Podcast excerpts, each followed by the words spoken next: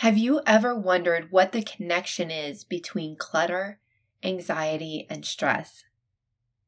In this episode, I have a special guest on, Emily McDermott from the podcast Moms Overcoming Overwhelm.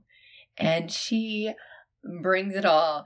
She brings the science between clutter and anxiety. She also brings the how of how to remove things from your home in a way that is gentle and thoughtful and will bring peace to you and your home and your mind. She also really emphasizes the why, why this is important, why we should release clutter so that we can live a full, meaningful life. I really love this episode. It is it is just jam-packed with all sorts of information and tools and thoughts that are going to fill you. Do you want to feel less scattered and more focused, but the idea of planning or goal setting sounds like adding more pressure to your already pressure filled life? If that sounds like you, welcome to the Plan Goal Plan podcast. I'm Danielle McGew. I'm a professor, mom, and business owner. I started this podcast to help hardworking women and high achieving mamas plan and set goals playfully and lightly. Unlike pressure filled approaches, Plan Goal Plan centers on what delights you to help you envision all the possibilities your future holds. If you're ready to try easier, if you're ready to make memories and do meaningful work, grab a pen. I'm going to guide you through practices that will help you plan for clarity, set goals for direction, and act with purpose and delight. Let's get started. I am so excited for today's guest, Emily McDermott. Emily is a wife, a mother of two energetic boys, and a simplicity seeker. I love that. She's also the host of a top 2% globally ranked podcast. That's awesome, by the way. Get it? moms Overcoming Overwhelm. Isn't that great? On her podcast, she helps moms declutter their homes, their heads, and their hearts. So Emily enjoys writing poetry, dancing, and eating peanut butter out of the jar. So I know that Emily's a good person because she eats peanut butter from the jar. That's awesome. So welcome, welcome. I'm so excited to have you here.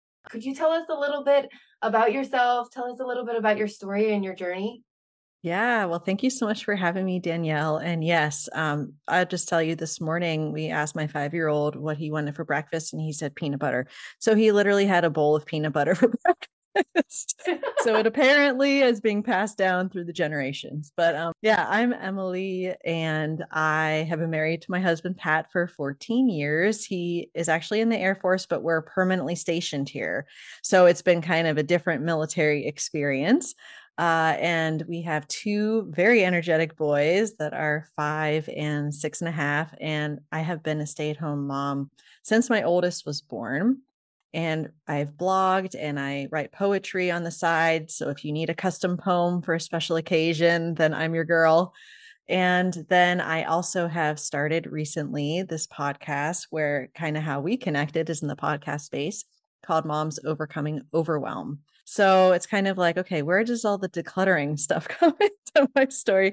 After my husband and I got married, we knew we wanted to have a family. And unfortunately, we were dealing with infertility that followed um, a miscarriage. And so we're like, okay, what, you know, what's going on? Why can we not get pregnant? And we were diagnosed with unexplained infertility, which is pretty much there's no specific reason. You just have trouble conceiving.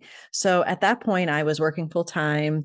I was saying yes to all of the things, including, you know, pretty much all the volunteer obligations, anything anyone ever asked of me, and just felt very overwhelmed in my home, felt overwhelmed with my schedule. And I realized that I felt like I had been called to be a mother, that this is what I was supposed to be.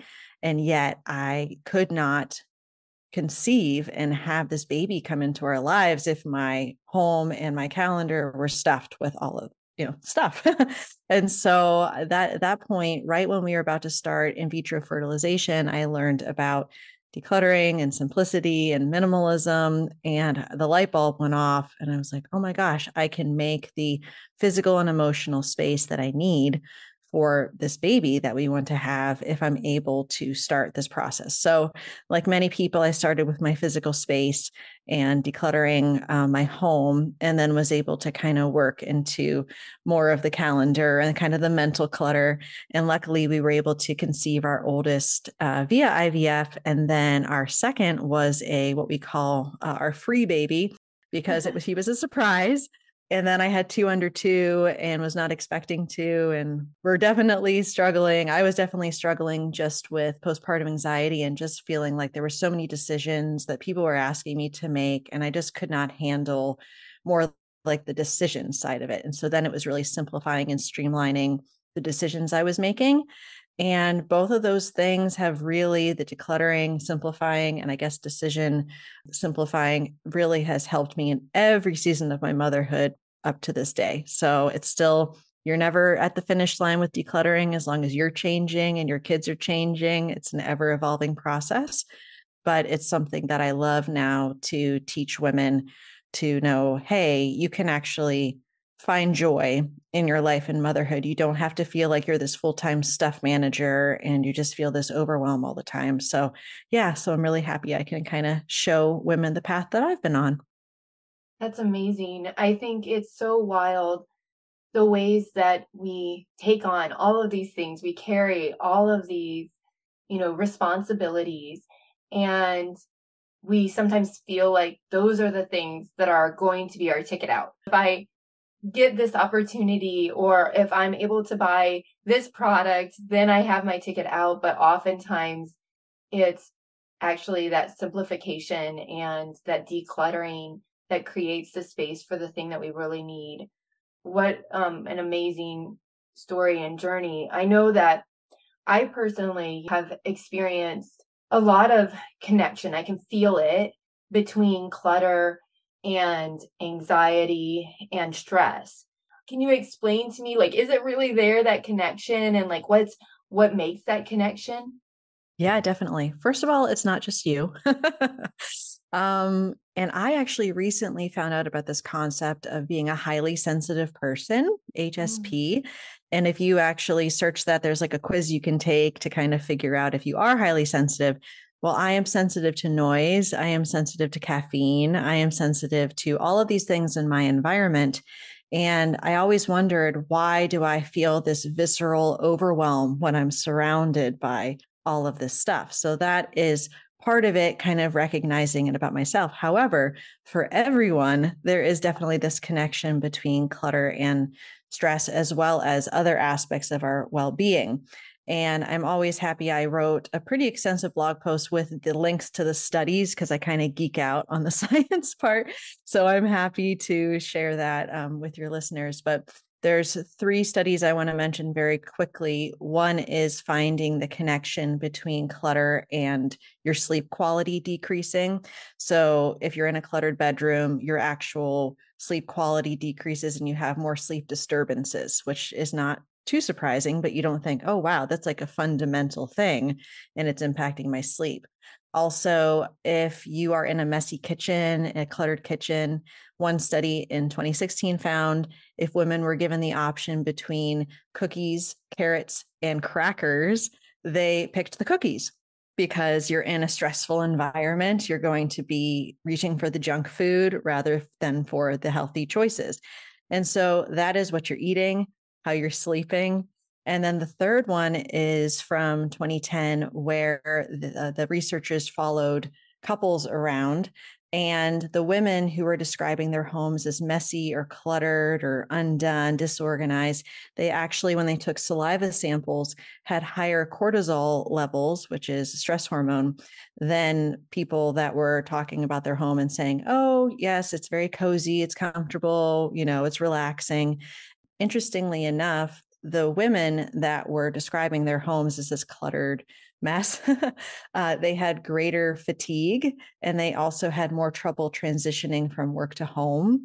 And the husbands, interestingly enough, did not show the same cortisol rise.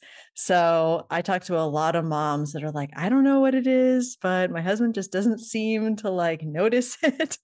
and it's just so interesting to see that. And it's probably because as, as women, at least in the United States, the traditional role is that we're more of the keeper of the home and the home manager. So the researchers thought maybe that was the cause of the difference. So, yes, those are some of the uh, research studies that I geek out on. The only final thing I'll say is when it comes to focus and attention, when you look around your space, if there's clutter there, our brain sees it as undone tasks.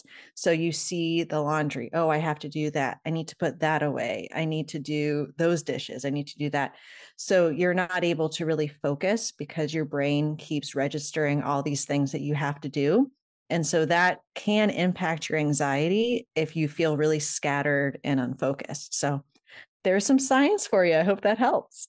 As a professor, I am so excited that you are citing studies. It makes me very, very happy. The the last thing that you were talking about with focus and all of these different things that you need to do.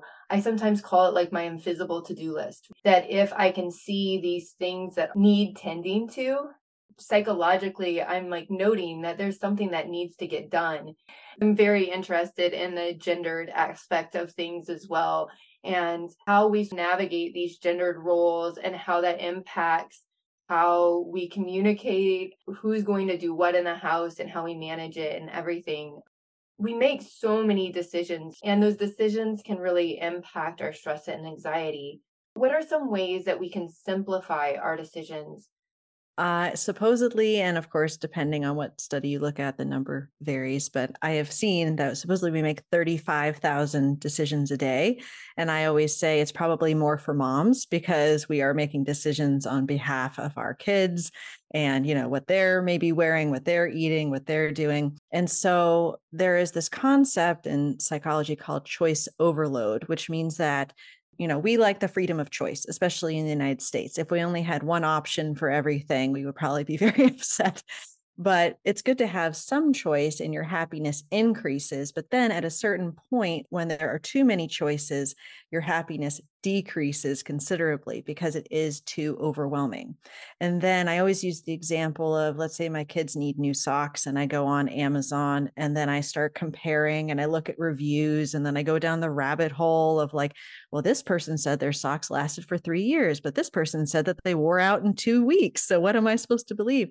And then an hour later, you haven't bought any socks because you are kind of going down this rabbit hole and you have analysis paralysis, or you feel like, oh, I have buyer's remorse because I made the wrong decision, or you are just avoiding the decision altogether because you're like, okay, I'll just buy them socks later. They're fine. You know, they'll just, it's almost summer. Let's just get them in their bare feet. and you just don't buy socks. So when you recognize that more stuff means more choices between that stuff. And then you have decision fatigue, which is the deteriorating quality of your decisions over the course of a time period. For me, it's over the course of a day where I'm about to go to sleep. And if my husband asks me any question that requires a lot of thought, I'm like, no, thanks. Let's not talk about taxes. Let's not talk about, you know, vacation planning. Like, I don't want to do any of that. So the the best thing to start with is recognizing that there are some choices you can control, there are some decisions that you can remove or to decide once on something. That might be for me every day I know that I'm going to be doing my laundry because I just don't want to think about it. I don't have to get up and say, I wonder if I'm going to do the laundry today. I've just made the choice. It's done. I know generally that I'm eating the same things, that I do the same person that I do my workout with. I come downstairs, I go to YouTube, you know, those types of things. You're like streamlining things so your brain power can be freed up for what actually matters. So that would be, I think, the first thing see what decisions you can control and then recognizing the connection between the amount that you own and the choices you need to make. So let's use our closet as a universal example. You go in, if you have 50 pairs of pants and 30 shirts and 50 pairs of shoes, you're going to have to make a more difficult choice than someone that has a limited wardrobe of 10 pairs of pants and five pairs of shoes and five shirts. It's just math. So if you recognize, okay, if I'm able to reduce my stuff, then I reduce my choices, I reduce my decision fatigue, and just recognizing as the day goes on, your decision making muscles are going to get weaker. So if you have important decisions to make, try to make those near the beginning of the day. So those would be my tips around that. I think it's really interesting to think about the way in which choice has its limitations and the ways in which choice is using up our energy. So I really like to release clutter. I feel really good if I fill up a garbage bag full of stuff that does not need to be in the house. It's it's a visceral, it is a physical release that I feel. But my husband and my son, my daughter's kind of like me. They both really get attached to things. And for them, the release isn't relieving, it is full of anxiety and stress. So we know that sometimes we need to relieve stress by letting go of things, but how do we let go of things gently? Yes. And it is also understanding the differences and how people have different relationships with stuff. And I'm very similar to you and your daughter. I kind of always have been, but until I got into this field, I didn't realize, you know, that that I was. But yes, I mean, the first thing is recognizing that when you are starting any sort of decluttering journey, you're starting with your own stuff. Everyone's on a different path. Do not go and grab all of the husband's random t shirts all over the floor and be like, well, you obviously don't wear these and you know, throw them in a garbage bag. Yeah, don't do that. But I think that where people get tripped up kind of goes back to some of these very fundamental mindset shifts, which is the reason that we are clinging so tightly to stuff. And one of those I like to talk about is the abundance versus scarcity mentality. Now, sometimes people laugh. They're like, abundance. Yeah. Have you seen my house? I have plenty of abundance. Thank you. I'm like, no, no, that's not what I mean. So, scarcity mentality is kind of how, at least in the United States, we've been culturally conditioned. You look at advertisements, they're telling us that we, as we are, are not enough and that we need something in order to be enough. And if you buy such and such thing, you're going to be that. And so our self worth is more determined on performance. We're constantly comparing ourselves. We, you know, think that our security is found in our belongings, our roles, like what we do, that kind of thing. And if someone is getting something, that means it's less for me. So instead of having this place where we are grateful for what we have and content with what we have. And therefore, we can be generous in giving what we don't need. So I kind of use this visual of you can't surrender to what your life is supposed to be, whether that come from a faith perspective or not, but you can't surrender to that if your hands are closed and you're clinging to your stuff.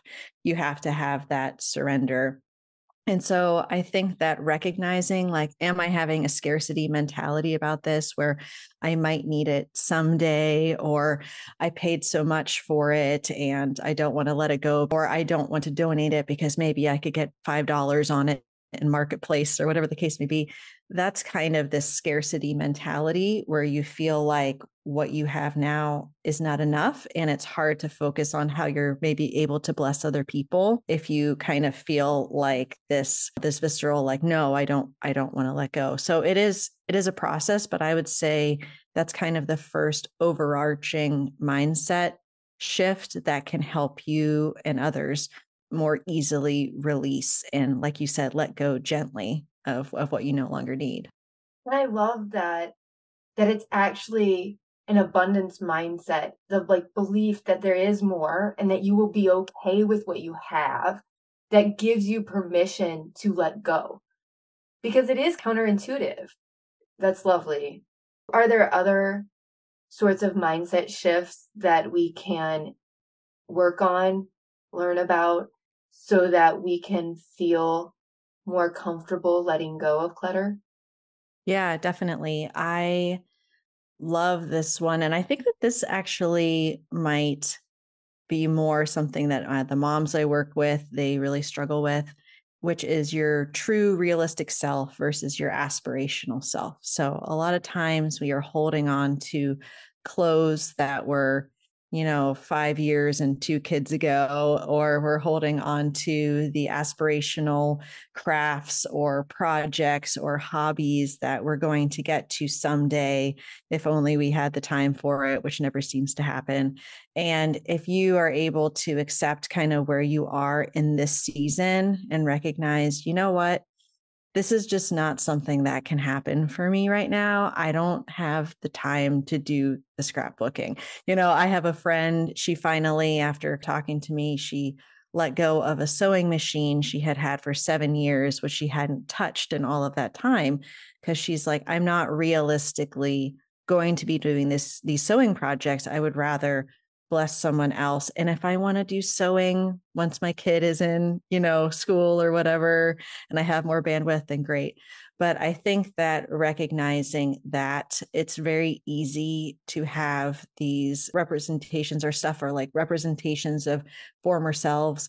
And it can make us feel bad about ourselves, honestly, because we're like, why don't I fit into those clothes? And why don't I do this activity anymore? And for example, I had my yearbook that I was holding on to. And I was like, why am I holding on to this? And I looked at it and I was like, who are these people?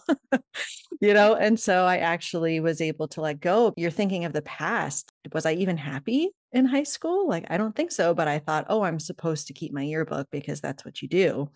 A lot of times, the stuff that we have, it not only has physical space, but it's taking up that emotional space and has emotional weight. And you need to be able to release yourself from that if it's not supporting who you are now and who you are right now, like realistically in this season. So I think that would be the second main shift I would recommend.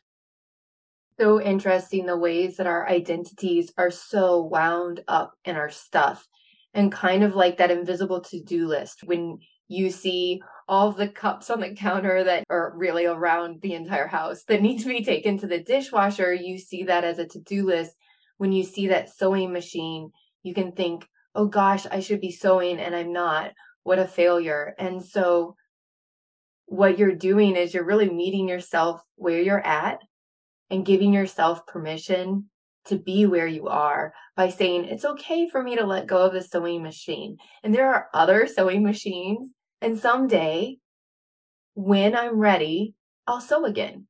And I think that it's kind of beautiful. It's letting yourself be where you're at without shame. It's wonderful.